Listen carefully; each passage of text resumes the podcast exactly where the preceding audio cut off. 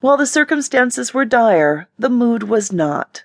Smiles lit a good many of the faces. All were clothed, sheltered at least for the moment, and about to be fed. They lived for today, not knowing what tomorrow would bring. Yet they had kind words and often breathtaking depths of generosity for one another. Most literally would give you the shirts off their backs. Nia had witnessed it on many occasions. Earlier, Imani had taken the toddlers to the showers, while their parents or older siblings rooted through the boxes of clothing donations.